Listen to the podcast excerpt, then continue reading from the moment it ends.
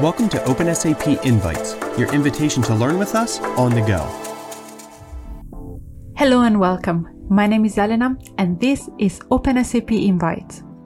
For today's episode, I have two guests with me, Mamikee Kanneh and Rich Heilman.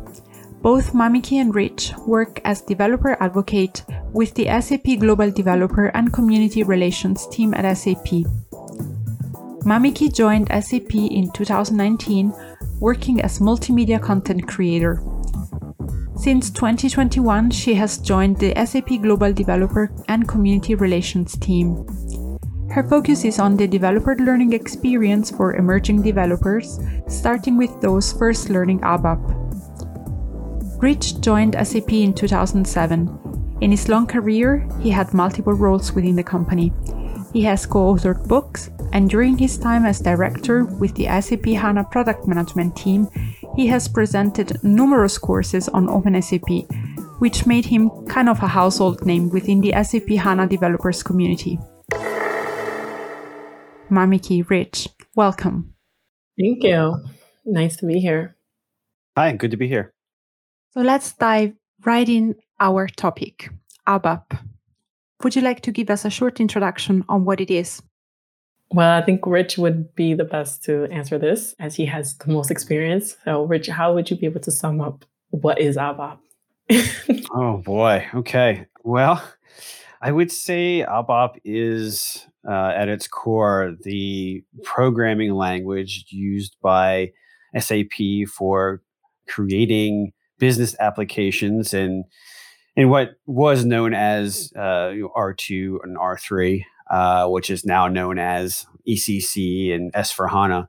Really, ABAP is the language, it's the backbone of those systems. And basically, if you ask me, it's really what runs the world today. I, I think the statistic that, that we have out there is that 76% of all the world's transactions move through an, an SAP ABAP system at one point in the process. So again, the programming language and the environment and the runtime really of what stands up uh, these applications, namely S4HANA today. Absolutely. Now, will we be able to give them the acronym for someone who legit wants to know what does ABAP mean? Like, what is it? oh boy.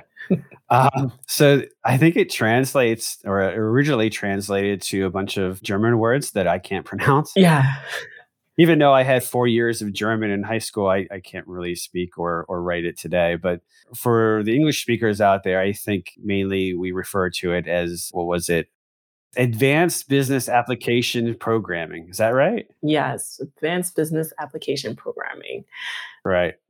But we never actually say that out loud. We just we just say ABAP. Yeah.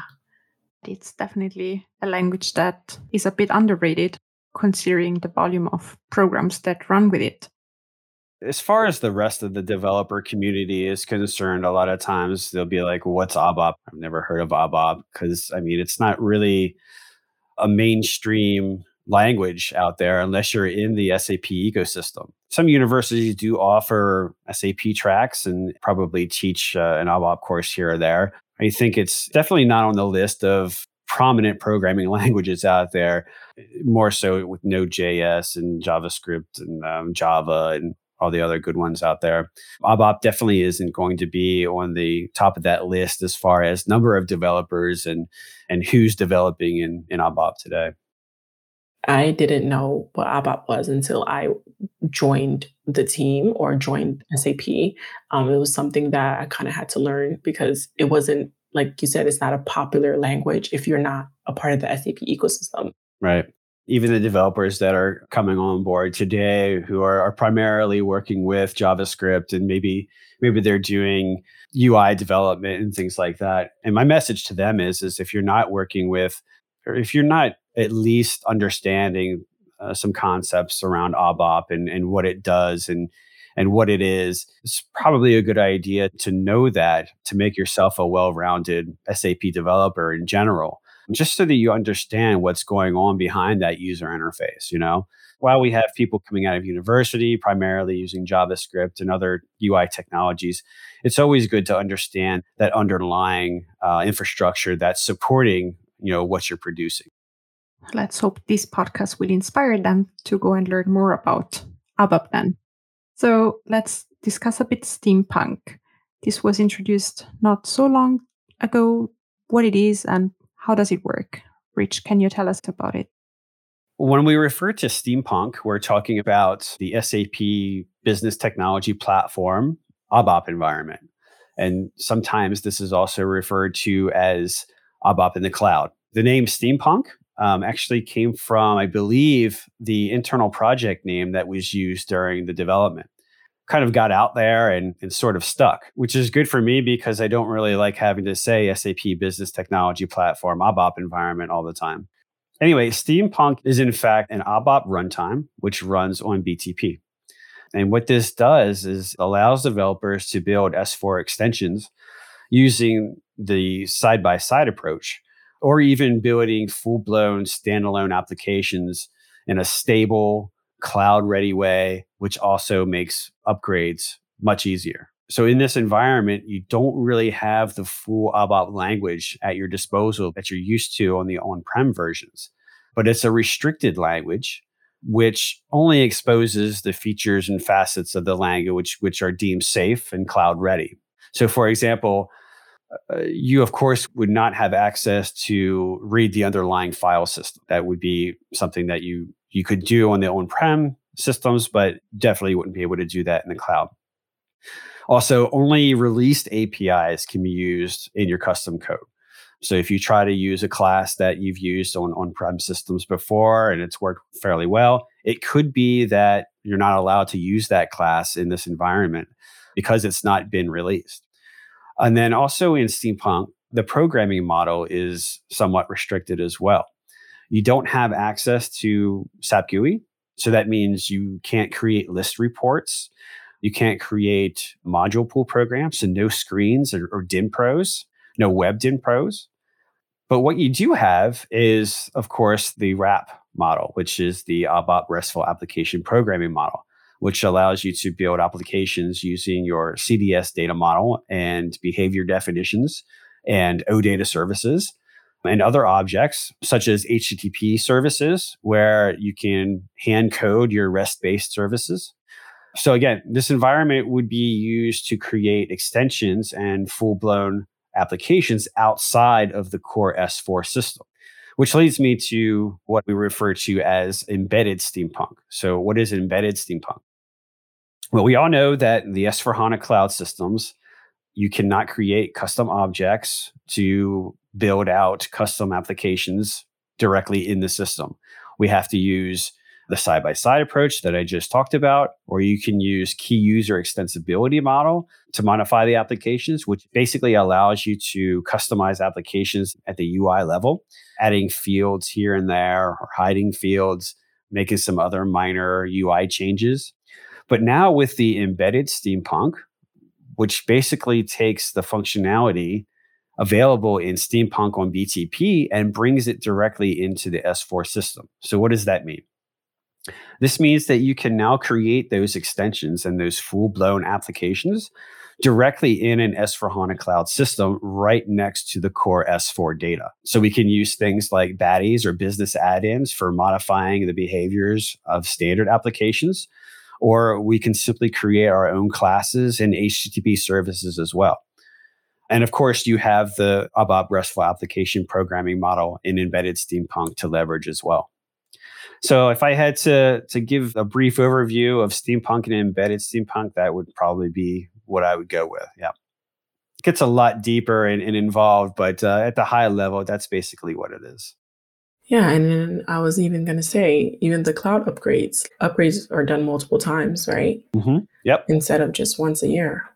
On BTP, they're done every quarter. And why that's possible is, in fact, because we control what can be done in those systems. And um, if we keep the core clean, uh, something we've been saying for many years now, keeping the core clean, that only helps us in running upgrades without having any errors from the custom code. So yeah, so upgrades would go a lot better following this model. Yep. You've mentioned the ABAP full application programming model already a little bit, and that really doesn't roll off the tongue easily. call that RAP. Could you expand a bit? So, what are the advantages the user would have using this framework? RAP, otherwise known as the ABAP RESTful Application Programming Model, is the new ABAP programming model going forward. So previously we had programming mo- model for Fiori, which largely uh, leveraged gateway services and things like that. Now we have this new model where a lot of that technology has been kind of baked into some of the underlying objects that you see in this model. So it is CDS based, core data services. So you start building out your data model using CDS entities. Your data model should be designed in layers. And you can see this in many of the example applications that are in the system. For example, the travel app that is used in many demos that we have out there. You start with the base layer, the business object layer. So if we're talking about a business object, perhaps maybe purchase orders, the base model would probably contain at least the purchase order header and item tables. Maybe there's a couple additional tables in there, maybe schedule lines or something else. And this layer would also include the business object behavior definitions, which defines the create, update, and delete operations and other actions that can be done within the business object itself. So create, update, delete, read. Maybe there's special actions like, I don't know, approve or reject or something. So then the next layer would be the projection layer, where you further filter the data and the behaviors for specific consumption. So, what do I mean by that? Let's say that your application supports two roles a purchase order clerk who would only have access to creating and updating purchase orders. And another role could be the purchasing manager, who would be allowed to do all of the create, read, update, and delete operations, and perhaps a few additional custom actions. Like I said, maybe approving or rejecting a purchase order. So these are two roles and would have different projections. And these projections for the clerk role could restrict the data being shown to the user and you know hide any actions or operations that they're not allowed to execute so the idea of this projection layer is that you you can have many projections over your single business object each projection tailored to a specific role or use case in this case manager versus the clerk and then in the next layer is the service provisioning layer, where we define the service definition and the service binding, where we define the protocol. For example, we want to expose our projection layer via OData. And then once we have our OData service, we can then, of course, consume this from the user interface using Fiori for designing the look and feel of your user interface. So, in a nutshell, I mean, it, again, it goes a little bit more deeper into it than that, but at a very high level, that's basically what the RAP model offers us. Okay, thank you. We've been talking about the how this ABAP works, and mm-hmm. I I read that in 2019 we started a project called Open Source Repository to share some best practices to produce clean ABAP code. So, Rich, you have a lot of experience on coding in ABAP. Could you share with our listeners your top three advice to write good ABAP code? Oh, okay. So top three, that's that's probably going to be tricky. So clean ABAP. Yeah, this is an interesting topic for me, actually. There is a lot in that style guide. And I'll be honest with you, uh, I think it would take a while for any ABAP developer to fully grasp all of the rules that are outlined in that document. I think one would only become really compliant over time as they continue to learn. But I did pick out one or two here that I do adhere to on a regular basis. So, for example, I prefer to use the new statement over the old create object statement. I just think it's looks nicer overall saves a little space in some cases. And then the use of reference to instead of using field symbols, which I never really enjoyed field symbols, having to, to put them in, in brackets and things like that. But I just think that using object references looks cleaner. And I'm all about elegance when it comes to ABAP code. So if we can make it look more pretty, then I'm all for it. That being said, there's also one rule here that I don't really adhere to it much at all unless I'm I'm being forced to or or somebody's asking me nicely to, right? And and I'll probably get some grins about this, but I'm still a fan of Hungarian notation. Prefixing objects in my code with identifiers that tell me exactly what that object is just by looking at it, that helps me a lot. And it just might be the way my brain works. I'm not sure, but the style guide clearly says that we should avoid this type of thing. But I'll be honest with you, I still use it today. I probably used it yesterday, and I'll probably continue to use it until they actually give an error if I try to use it, right? That's interesting for sure. Thank you. So, say now that we have some newbies listening and they really want to start working with ABAP, which would be the learning resources that you suggest to start with? Oh gosh, well, I would say as someone who is a newbie, there's so many resources that SAP offers, starting with the SAP community, developer community. It's like a gateway to getting all of your resources, eh, whether it's tutorials, whether it's blog posts, whether it's meeting people who are doing the same thing as you, like who are newbies, who are starting off from scratch. There's a whole community out there that can help you, can answer your questions. And also our developers YouTube channel, our SAP developers YouTube channel, which I would say visually and the content that we put out there are really helpful for anyone who's becoming a beginner in ABAP. Not even ABAP, if you're the SAP developer ecosystem, if you're trying to learn a few things on there, um, we have a bunch of videos, uh, like our two minute of videos that we recently started producing this year, which goes into the basics of all the topics within SAP. So with that, we also have our tech bites on those on the YouTube channel. We have a bunch of other um, videos for you to watch. So I'll say also the SAP developers YouTube channel, the SAP community, and tutorials as well. I know for me, the tutorials were really helpful because they were the ones that helped me um, step by step to learning certain things on ABAP. And then they give you a whole, they have a mission or you have a group that you can be able to use if you're learning it. So I would say the SAP community, the YouTube channel, and all the blog posts that are out there. Once you gathered your community and also Twitter. I think Twitter is pretty helpful as well for um, learning as well because those are where you get alerted with the other resources that I mentioned. You'll be alerted when there's new videos. You'll be alerted when there's a new blog post, and just I guess I guess it's a shameless plug, but just keeping up with the developer advocates if you are looking to learn um, because we are and we do offer these basics of any of the technologies that we have and especially ABAP. So we do cater to newbies as well, and the community does the same. So those would be some of the learning resources that I think. And learnings.sap too. Learning.sap has a bunch of new tutorials and new paths for you to take as well. Um, I know they recently just had one for ABAP for BTP. So those ones are really helpful and they are specific learning journeys for a new beginner. So you're starting from scratch, you're learning the basics, you're learning. I know I could say for the YouTube, there's literally a video that we have that goes into literally what is ABAP. So if you're someone who just is curious on ABAP, you can go into there, you can watch the video, and then it leads you to other resources. And then it allows you to also go into the steps as well. So those are things that you can use as a newbie to get started and gather around other people, I guess, within the community who are learning it too, because then they'll be able to answer questions and you'll be able to answer other people's questions. So it's just like this, I guess, domino effect with it.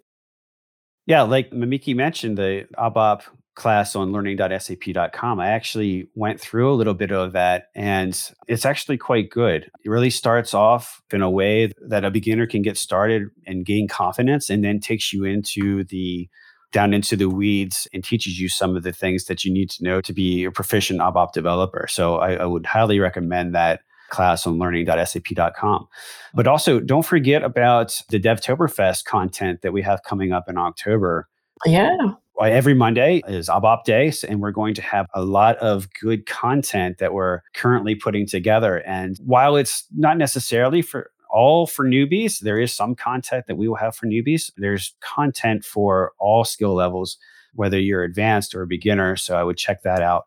And also Tech Ed coming up here in November. Uh, we'll also have the hybrid event. So the virtual aspect, uh, you know, allows anybody to get in there and check out the lecture and breakout uh, and virtual hands-on sessions. So that's also a good resource to get some information as well. Yeah, absolutely. I think the two events that we'll be doing focus on beginners as well. Um, so and advances people as well. So um, those will be a great way for you to even just if you're not even in the community or even looking and you're interested in learning about maybe just checking out the Devtoberfest, participating in Devtoberfest, or checking out the content that'll be there, or um, Tech Ed as well. That'll probably draw you in and get you more curious. And all these events are for free. Yes, the Devtoberfest is completely free, and of course, we give some incentives to um, completing some tasks that we give you over the weeks. And if you do well and gain enough points, you're entered in a in a drawing to win. What is it, Kamimiki? A, a trip to Disneyland? Is that right? Disneyland, yeah, it's going to be big. Yeah. So that's kind of exciting. I'm still trying to get my boss to let me go out there and, and hang out with the winners, but we'll see if that happens or not. but uh, as far as tech ed is concerned, of course, the virtual piece of that is free.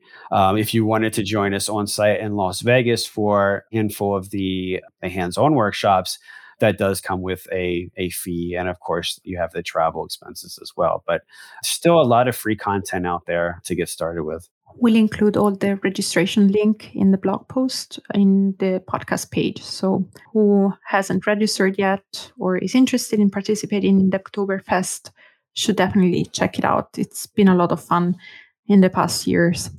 You mentioned the community as an entry point to start learning. And I wanted to mention also the gem coding sessions that you brought back just recently. The code jams, yeah. Would you like to tell our listeners a little bit about them and how do they work? Yeah, I think Rich, you can handle this one. yeah, sure. So yeah, we recently ramped up the Code Jam events earlier this year. We sort of took a break from Code Jams during the pandemic for obvious reasons. I think people are ready to get back out there with in person events and, and start shaking hands again. Uh, I was at an ASUG event yesterday, and there are definitely more people in the meeting yesterday than was back in June. So uh, I think people are ready to get back to work here and get back in person. We did that first one in Newtown Square back in June, ABAP CodeJam. And it really, for me, it really felt good to get back in front of real people there's something to be said about presenting to real people as opposed to your computer screen. But as far as the code jams are concerned, we we have a few topics to choose from. We have the ABAP RAP topic. I think we're going to ramp up an ABAP beginners code jam at some point as well. Yeah. To be determined, but uh, that's in the plans. There's a, a BTP CLI and API one that is developed by our colleague DJ Adams. Uh, we have one that covers UI5. I think we have a couple more that are currently being worked on, and we'll add those in the next couple months or the beginning of next year. So the idea is to basically get a handful of people, maybe 20 or so people in a room talking about the technology, networking, and really getting their hands dirty with the tech, right? That's what it's all about.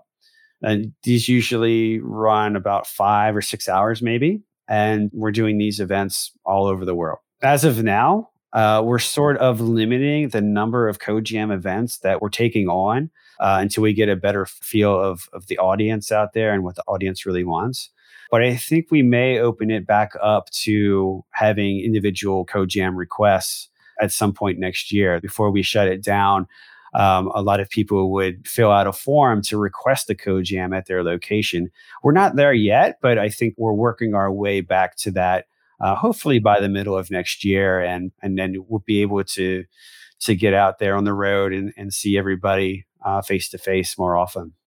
So learning together, learning in a community makes you more efficient in your learning because you get feedback from the others and you get to learn from the experience of the others as well. And Mamikee, you mentioned also the SAP community as the first entry point for newbies to start learning on topics.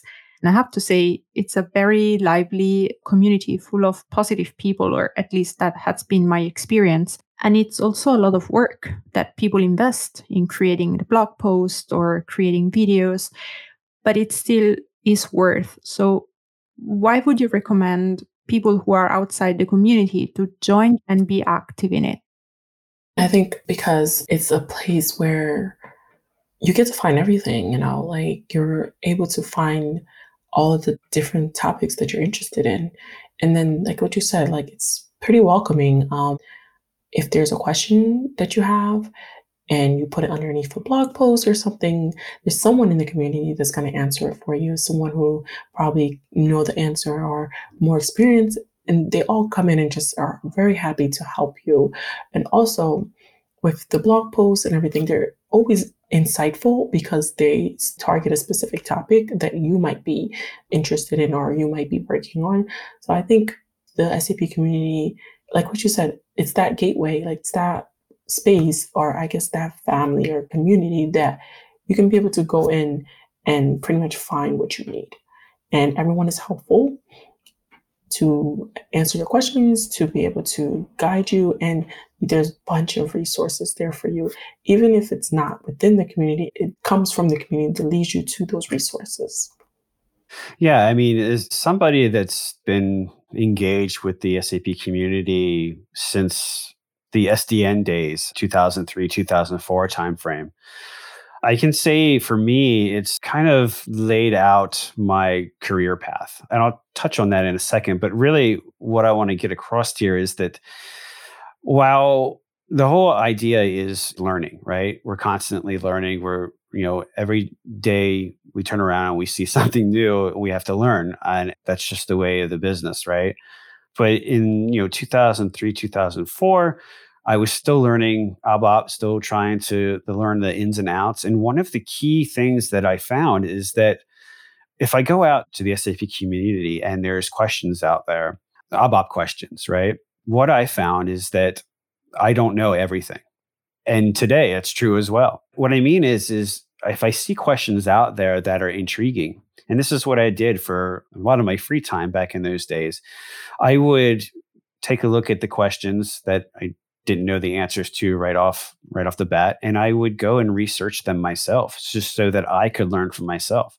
So a lot of cases you know questions about how to do a certain thing with abap code right? I would say okay well i don't have an example of that. Let me go write one quick. So i did that and in turn number one did i learned i learned how to do whatever it is that they wanted to do. They now know how to do it and because I knew how to do it, my company at the time then benefited from it as well because then I used it in some of my my programs, you know, at that SAP customer. Right? So it's not always about teaching, it's not always about learning, but it's the it is the give and take back and forth.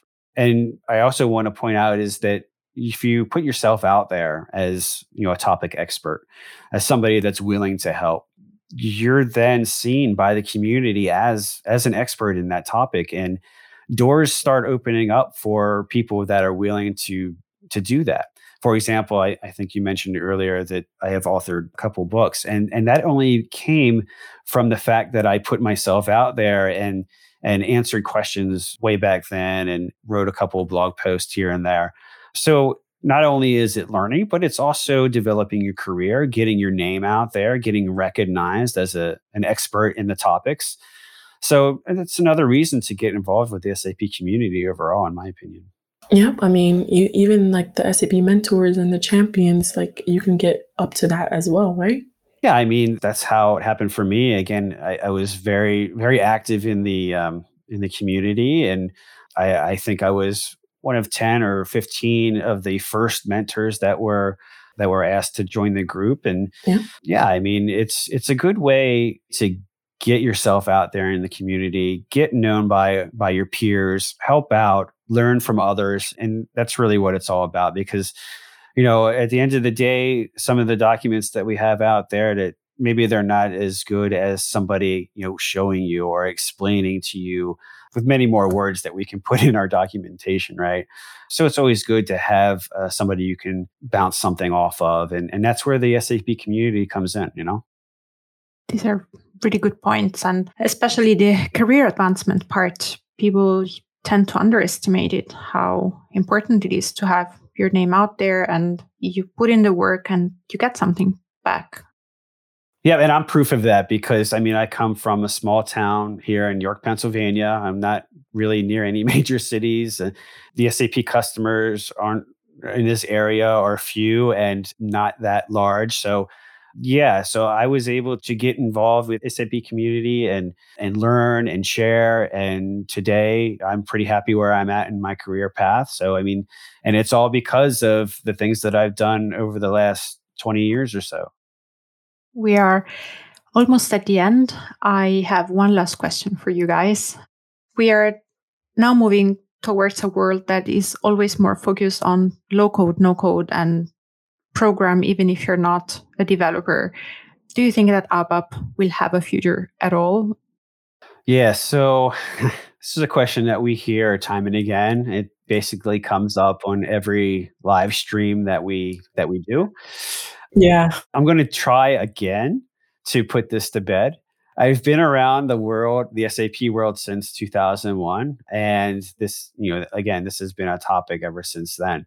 Back in the the early NetWeaver days when we when we introduced Java uh, as another option for building applications, right? So there's always been questions around the longevity of ABAP. Is ABAP dead? With all the new stuff coming around, will ABAP have a future? You know, so I've said it before and I'll say it again. ABAP is not dead. We even have T-shirts that that uh, that say so. It was a hashtag on Twitter too, right? Yeah, exactly, right. So I can tell you that it will be around for quite some time to come. I would even say that your grandchildren will probably be coding in ABAP. That's just the way it is.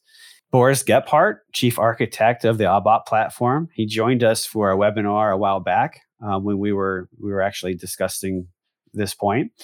And he said three words that stuck with me. And those words are, I'm not worried. In my opinion, Boris is, you know, at, at that time put this topic to rest with just those three words. I'm not worried. And at that point, I was like, well, I'm not worried either. right. You know, we're having the the chief architect of the ABAP platform saying he's not worried about the future of ABAP then I think it's pretty good odds that it'll be around for quite some time. I know that the ABAP platform team continues to invest heavily into RAP and steampunk. Um, they know the importance of our customers to leverage their existing ABAP assets going forward. This is is huge, right? It's very important.